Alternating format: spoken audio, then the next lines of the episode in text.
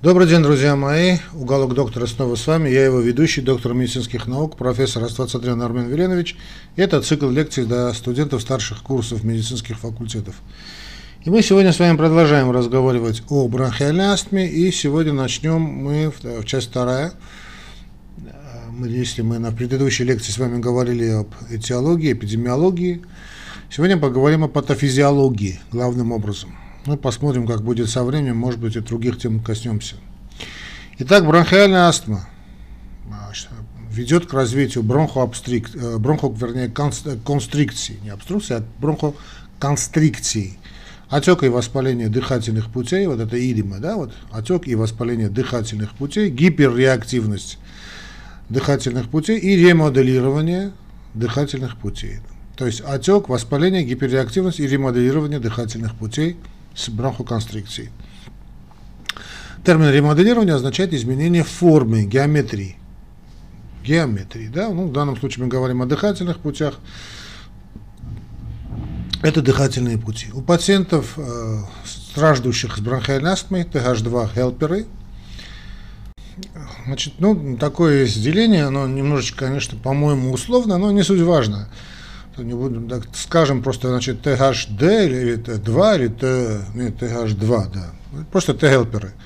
Это участвуют эти, значит, эти клетки, значит, э, участвуют в противопаразитарном, так скажем, иммун, иммунитете и аллергических реакциях. Это такая их спецификация, да.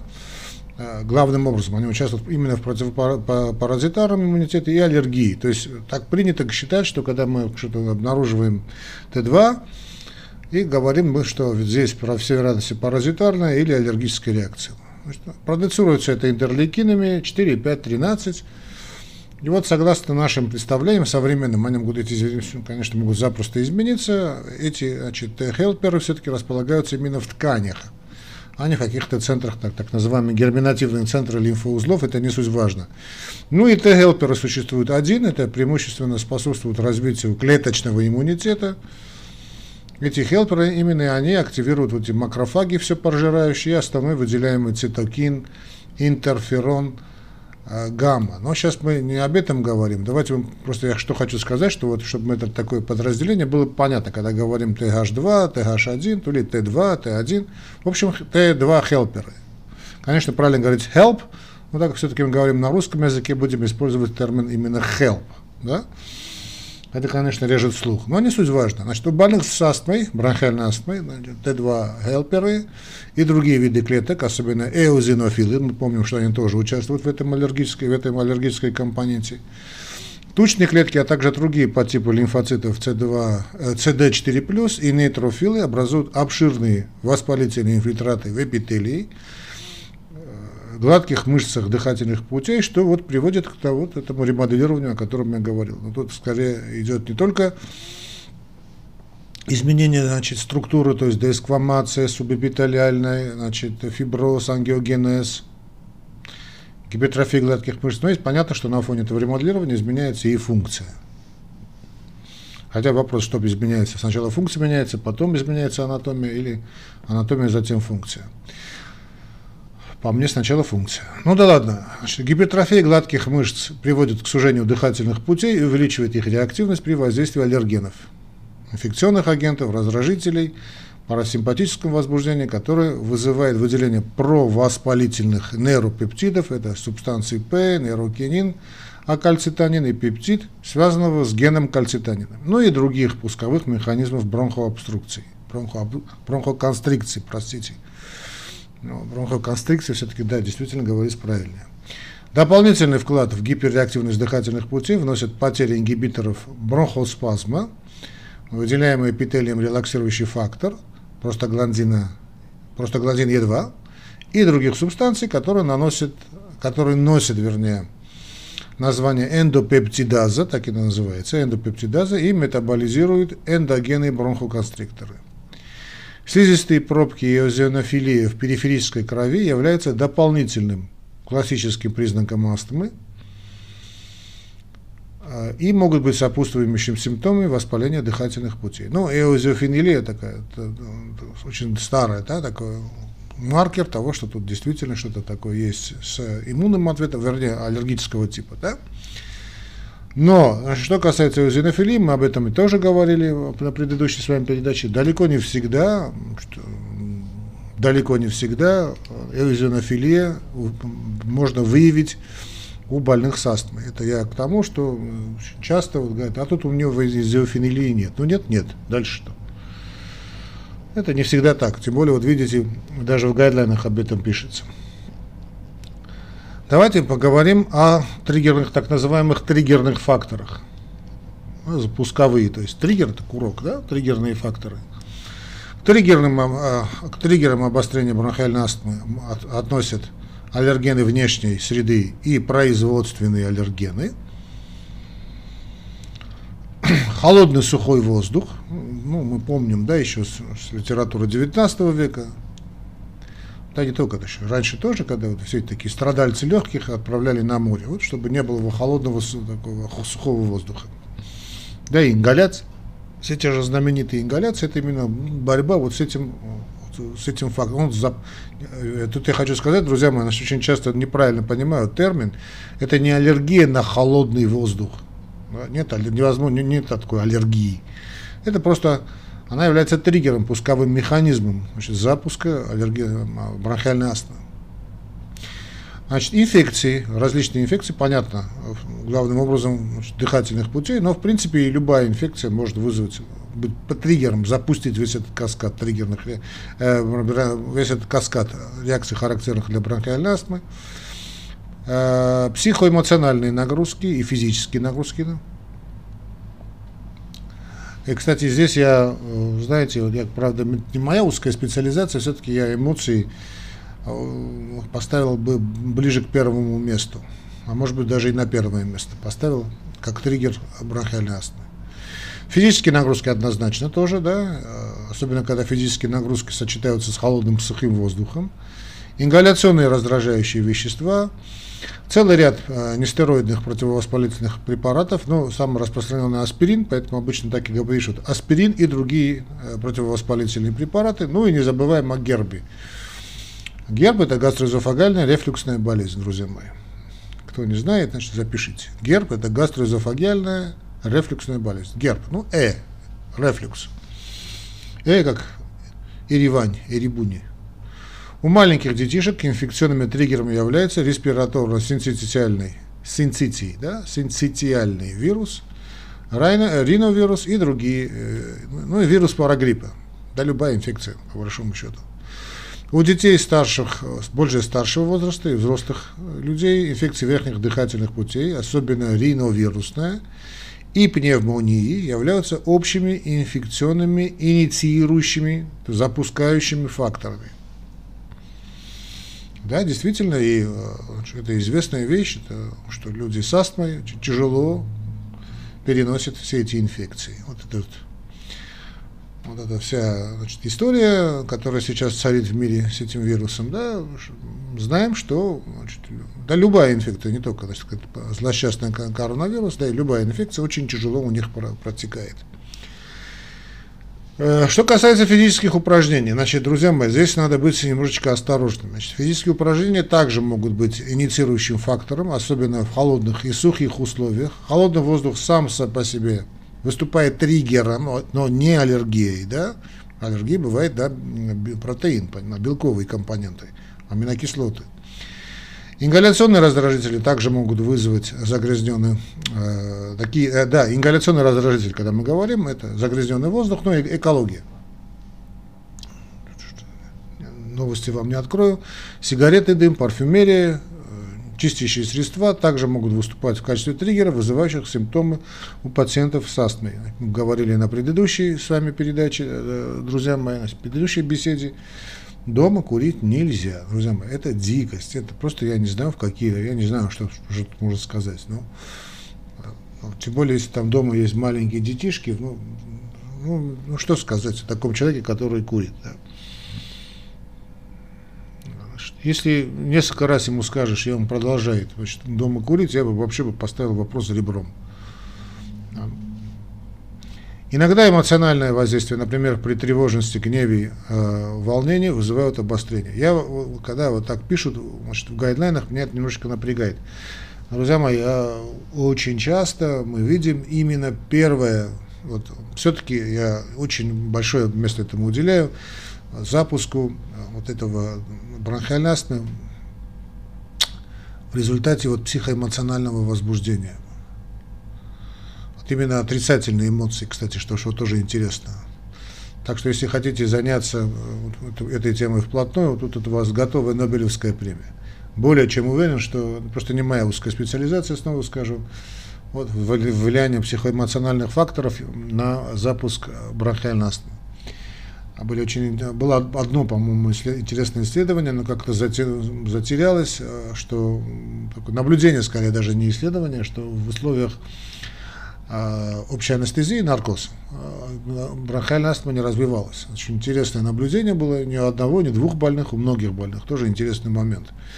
Э, ну, я там могу сейчас как-то поспекулировать, но чтобы это не была бы спекуляция такой мыслительной, да, мысли волнениями, чтобы этого не было, займитесь сами вплотную и поймите, что к чему. А что касается аспирина, является, аспирин является инициирующим фактором у больных с тяжелой формой астмы, э, где-то до трети случаев. И у 10, э, значит, 30 до 30 процентов, представляете, и у 10 процентов всех больных с астмой. То есть 30% тяжелая астма, мы знаем такие группы больных, а, и мы просто аспирин не назначаем. То есть сейчас я хочу сказать, что именно э, это триггер именно бронхиальной астмы, не вообще аллергических каких-то там моментов, связанных вернее, не столько аллергических, сколько непереносимостью да, аспирина, да, скажем, есть проблемы с желудочно-кишечным трактом, очень тяжело эти товарищи. Кстати, я, вот ваш покорный слуга, я тоже не переношу аспирин никоим образом. Для меня это большая проблема. Значит, аспирин, вообще все противовоспалительные препараты, для меня это страшная проблема. Ну и у 10% всех больных с астмой, даже средней легкой формы. Да, кстати, о классификации, ну, скажем, чуть ниже, да? Хорошо. При аспирин чувствительной астме обычно наблюдается полипоз носа, а, полипы в носу, то есть, да? Заложенность носа и придаточных пазух, которые являются состояниями также известными как ряда Самтера – то есть астма, носовые полипы и чувствительность к аспирину. И не надо постоянно значит, носиться к хирургам, да, и чтобы удалять эти полипы. Да. Тут надо думать, что организм все-таки намного умнее нас. Ну, я не знаю, триада Самтера. Давайте запишите. Триада Самтера, Самптер. Астма, полипы, полипы в носу, и чувствительность к аспирину и значит, другим противовоспалительным препаратам. Туда не входит, конечно, парацетамол. У некоторых больных гастроэзофагальная рефлюксная болезнь может ухудшить э, течение бронхиальной астмы, возможно, вследствие бронхоспазма, вызванного рефлюксом или микроаспирации кислого содержимого желудка. Однако лечение бессимптомной гастроэзофагальной рефлюксной болезни, это тоже надо знать, вот такое тупое назначение ингибиторов протонной помпы, не приводит к улучшению в течение астмы. Здесь э, у товарищей, у которых есть гастроэзофагальная рефлюксная болезнь, друзья мои, обращайте внимание на два основных момента. Э, это, во-первых, э, опять состояние психоэмоциональной сферы, и э, второй момент – это излишний вес. То есть это люди обычно курильщики, обычно такие э, те люди полненькие, это, ну, толстые даже, я скажу, жирные люди, да. А, а, и может быть сочетаться и то, и другое, кстати. И курильщики.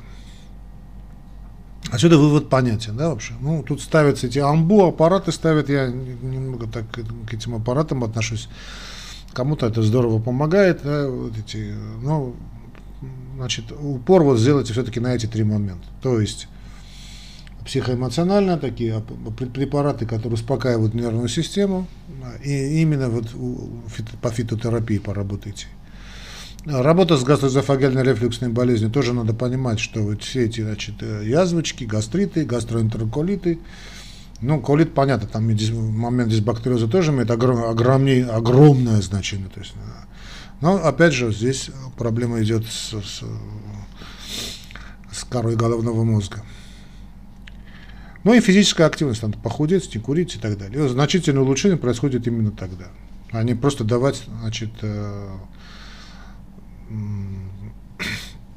ингибиторы протонной помпы. Не, не надо. Кстати, до сих пор не совсем понятно, являются ли аллергический ринит и астма различными проявлениями от того же, одного и того же аллергического процесса, или ринит является пусковым механизмом бронхиальной астмы. Но мне кажется, что это вся эта история, когда, когда что-то непонятно, да, аллергический процесс, он по большому счету, это звенья одной и той же цепи. Ну, вопрос курицы и яйцо, значит, это аллерги, э, аллерги, вот вся эта цепочка, это вся аллергическая цепочка. Понятно же, да, тут интересно, что, что запускает, значит, аллергический ринит, пусковой механизм бронхиальной астмы или нет. Но если работает слизистая, да, да, давайте не будем подавлять работой слизистой, слизистый нос. Сейчас вот эти, э, ну, я отхожу от темы, да, но я бы вообще бы запретил в продаже вот все эти спреи для носа. Они вызывают такую зависимость, такое впечатление, что значит, э, какой-то злой умысел в этом в продаже этих препаратов существует. Слизистая работает на аллерген, но пусть она работает, слушайте, пусть она выделяет. Выходят, идут сопли из носа, ну пусть идут эти сопли из носа, чем они вам мешают? Ну, сморкайтесь, то слава тебе, Господи, что работает слизистая. Слава тебе, Господи. Так, давай теперь скажем, ну, о триггерах мы сказали, давайте об ответной реакции скажем. Да?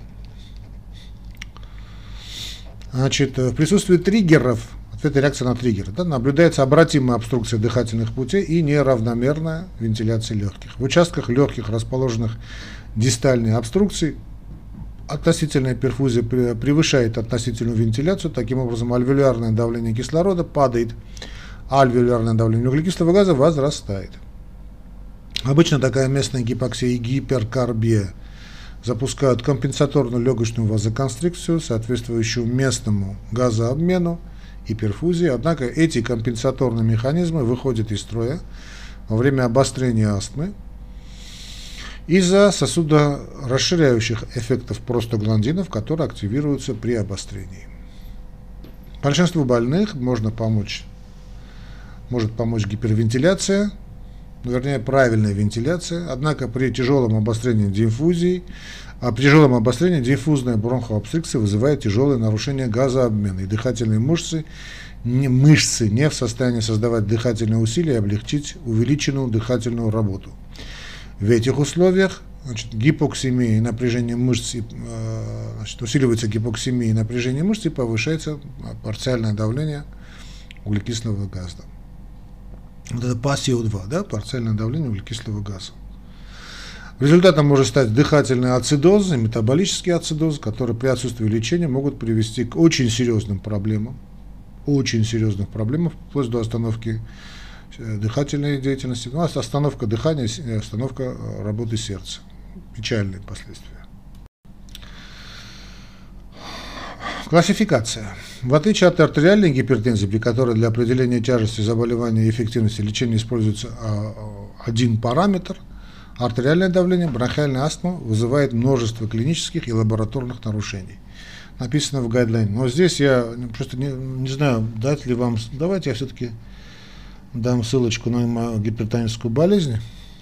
Я бы хотел бы здесь дать небольшое отступление, друзья мои. Это значит, такое, э, ну, не знаю, студенты, надо ли говорить об этом или нет, значит, э, само понятие гипертонической болезни или артериальной гипертензии, сейчас как говорится, хотя по мне все-таки артериальная гипертензия это скорее э, значит, синдром гипертонической болезни. Гипертоническая болезнь все-таки понятие более шире. Ну, сейчас не будем уходить в эти дебри.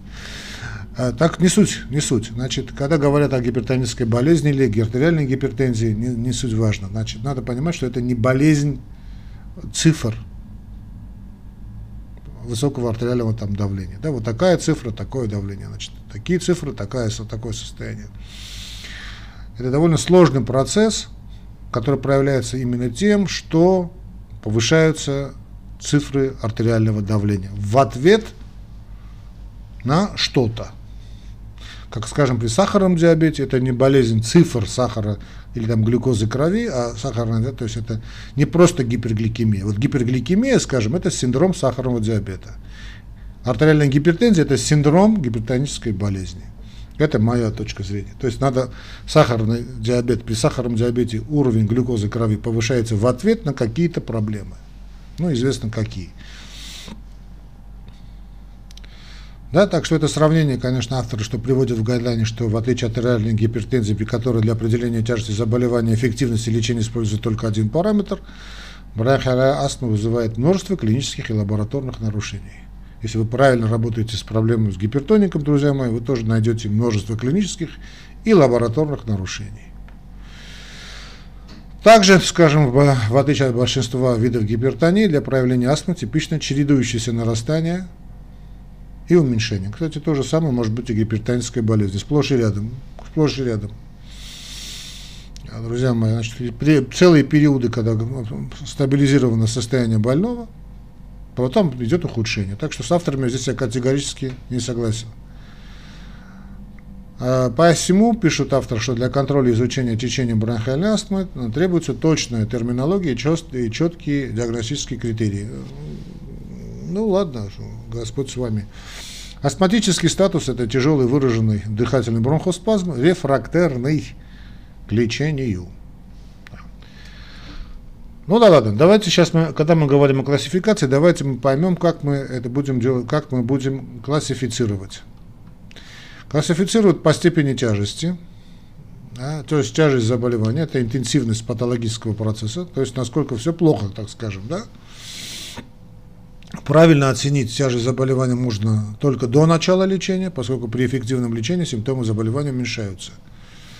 Выделяют четыре степени тяжести значит, бронхиальной астмы, интермитирующая, легкая персистирующая, персистирующая средней тяжести, тяжелая персистирующая. Надо отметить, что тяжесть заболевания не позволяет прогнозировать тяжесть обострений. Например, у больного с легкой формой бронхиальной астмы при длительном отсутствии симптомов или незначительных проявлениях при нормальной функции легких могут быть тяжелые, жизни угрожающие состояния. Да, то же самое можно сказать и при гипертонии, кстати.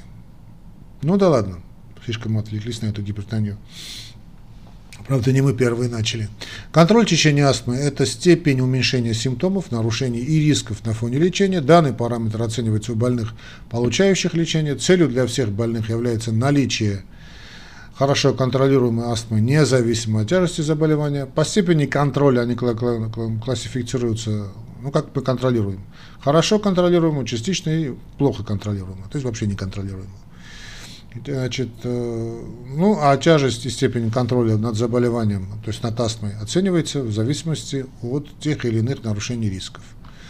Ой, э, иных нарушений органов и систем и рисков, да? Вот нарушение отражает частоту и тяжесть симптомов и функциональные ограничения. Нарушения отличаются от тяжести акцентом на симптомах и функциональных ограничениях, а не на свойственных вот этого астме болезни интенсивности. Степени нарушения можно измерить с помощью спирометрии, главным образом измерением объема первого секундного форсированного выдоха ОФВ-1 и соотношение ОФВ-1 к форсированной жизненной емкости легких, ФЖЛ. То есть ОФВ это значит, объем первого секундного форсированного выдоха ОФВ-1, да, и, что, чтобы я просто не все это предложение не говорил, а значит, жизненная емкость легких – это жел, да, форсированная жизненная емкость легких. Так вот, степень нарушения можно измерить с помощью спирометрии, главным образом измерением объема значит, ОФФ1 и соотношения ОФФ1 к FЖОL, но проявляется она такими клиническими признаками, как частота проявление симптомов, частота ночных пробуждений, частота использования бета-2 агонистов короткого действия для облегчения симптоматики, ну и частота нарушения повседневной активности. Риск относится к вероятности дальнейших обострений, снижения функций легких или нежелательных побочных эффектов лекарственных препаратов. Оценка риска проводится по данным спирометрии и клинических проявлений, таких как частота использования пероральных кортикостероидов – необходимость госпитализации, необходимость госпитализации, не просто госпитализации, а необходимость госпитализации в отделении интенсивной терапии, это отдельный пункт, и необходимость интубации. Это самое страшное, что может быть. Это интубация всегда заканчивается достаточно плохо. Теперь о симптомах скажем, друзья мои. Симптомы и э, признаки астмы. У больных с легкой формой бронхиальной астмы симптомы появляются только в период обострения. При более тяжелом, течении, при более тяжелом течении заболевания и во время обострения наблюдается одышка, ощущение стеснения в груди, ди, э, дистантные хрипы, да, нарастание и кашель. кашель. Да, кашель, да, говорили. О кашле мы говорили. Значит, э, кашель может быть единственным симптомом у некоторых больной, так называемый кашлевой вариант бронхиальной астмы. Очень часто вот такой непонятный кашель. И, кстати, тоже нередко идет с гербом, с гастроэзофагиальной рефлюксной болезнью. Вот, особенно вот поел человек, и вдруг начинает кашлять. Симптомы могут иметь циркадный, да, такой ритм, да, такой, интермитирующий, и ухудшаться во время сна, где-то около 4 часов утра. У многих больных с более тяжелой бронхиальной астмой бывают ночные пробуждения, ночные астмы, они просыпаются ночью и не понимают, что происходит. Симптомы включают хрипы, парадоксальный пульс, падение систолического артериального давления на 10 мм ртутного столба на вдохе, тахипноэ, тахикардию и видимые усилия при дыхании. В акте дыхания участвуют мышцы шеи, верхней половины грудной клетки. Больной находится в вертикальном положении, губы сжаты, говорить не может. Выдох удлинен. Да, соотношение вдох-выдох не менее 1 к 3. Хрипы выслушиваются в обе фазы или только на выдохе. Больного с тяжелым бронхоспазмом дистантные хрипы могут отсутствовать из-за выраженного ограничения потока воздуха. При тяжелом обострении и угрожающей дыхательной недостаточности наблюдается комбинация таких признаков, как нарушение сознания, спутанность, циан, спутанность сознания, цианоз, парадоксальный пульс, более 15 мм ртутного столба, сатурация кислорода падает, ну, меньше 90 парциальное давление углекислого газа увеличивается более 45 мм ртутного столба или э, гиперинфляция легких. На рентгенографии органов грудной клетки в редких случаях можно обнаружить пневмоторакс или пневмомедиастинум. Пневмомедиастинум. Это на рентгене. Э, вне обострения жалобы и симптомы э, исчезают, хотя у больного с неконтролируемой бронхиальной астмой Незначительные дистантные хрипы могут сохраняться во время форсированного выдоха в покое или после нагрузки. Гиперинфляция легких может изменить форму грудной клетки у больных с давней неконтролируемой астмой, вызывая вот такой вот бочкообразная грудная клетка. Это такая классика жанра – это бочкообразность. Будет такая, знаете, такой квадратная, такая грудная клетка квадратная. Это называют бочкой, я ну, скорее такой напоминаю, вот плечи такой квадрат. Все жалобы и симптомы малоспецифичные, обратимы при своевременном, своевременном лечении и обычно развиваются при воздействии одного или э, более пусковых триггерных механизмов. Ну, я думаю, все, друзья мои, да, на этом мы сегодня закончим с вами. Вот эта часть, вторая часть у нас закончена. Конечно, у нас еще впереди диагностика, лечение, посмотрим. Но я на, на сегодняшний день достаточно. Благодарю вас за внимание, друзья мои. Не забываем подписываться на наш канал «Уголок доктора лекций». Можете, кстати, и на основной канал, просто «Уголок доктора» называется. Также подписаться будет здорово.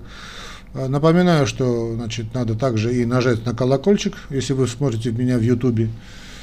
А, ну, в подкасте ни на что нажимать не надо, просто надо подписаться и, и все. В Дзене я не знаю, появится эта лекция или нет, а все остальное, всем остальным хочу сказать также, друзья мои, благодарю вас за внимание, да всем хочу сказать благодарю за внимание, э, не забывайте нас поддерживать не только морально, то есть там ставя лайки,